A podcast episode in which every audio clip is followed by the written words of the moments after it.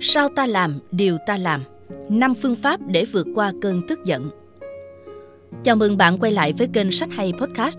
Một số nghiên cứu cho thấy rằng trung bình cảm xúc xấu xí mà một người tức phát điên lên chỉ tồn tại trong 12 giây. Sau 12 giây sẽ ổn định lại.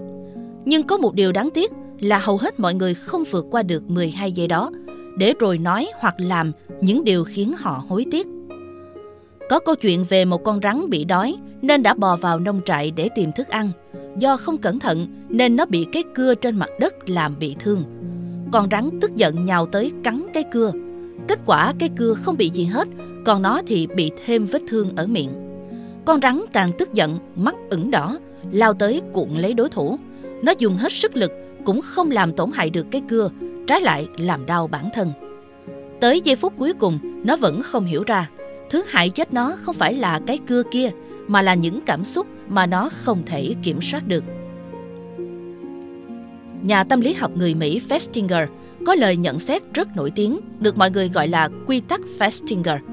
10% của cuộc sống được hình thành bởi những việc xảy ra đối với bạn và 90% của cuộc sống được quyết định bởi thái độ, phản ứng của bạn đối với những sự việc xảy ra với mình.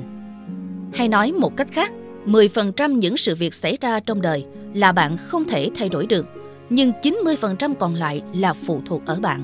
Nếu bạn là người khó kiểm soát cảm xúc, hãy thử phương pháp sau đây. Yên lặng trong 12 giây. Theo nghiên cứu khoa học, cảm xúc tiêu cực kéo dài không quá 12 giây. Nếu trong 12 giây đó bạn giữ được lý trí, không bị cảm xúc khống chế, nó sẽ từ từ lắng xuống. Chỉ cần 12 giây, bạn sẽ phát hiện cảm xúc tồi tệ phai nhạt đi và bạn không làm ra việc gì khiến bản thân hối tiếc.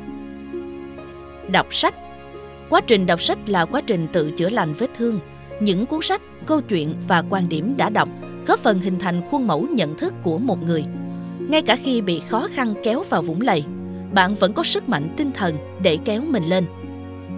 Tập thể thao cũng là một trong những cách hữu hiệu tiêu diệt những cảm xúc tiêu cực hiệu quả nhất.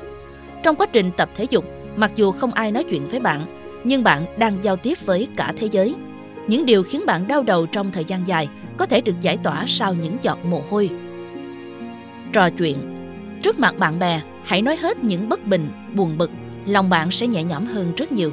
Ngoài ra bạn cũng sẽ nhận được những lời khuyên từ góc nhìn khác, đó cũng là một cách tốt để bản thân trưởng thành hơn. Phân tích và đánh giá đây là điều bắt buộc phía sau bất kỳ một hành động nào nếu chúng ta muốn phát triển. Phân tích càng thấu đáo, khả năng kiểm soát cảm xúc càng mạnh.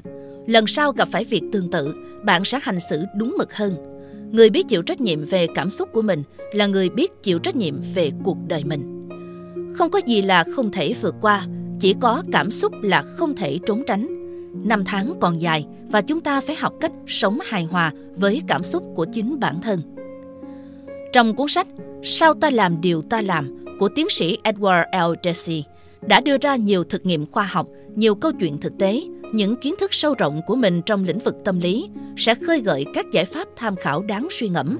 Để chúng ta có thể tự quyết định mình nên làm gì và làm như thế nào để cải thiện hành vi và cảm xúc trong mối quan hệ chằng chịt trong một bối cảnh xã hội phức tạp bao quanh cuộc sống con người như hiện nay.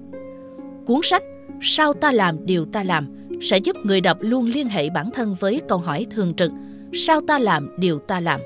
Từ đó thôi thúc việc tìm kiếm những giải pháp để điều ta làm được tốt đẹp hơn, đầy đủ trách nhiệm hơn.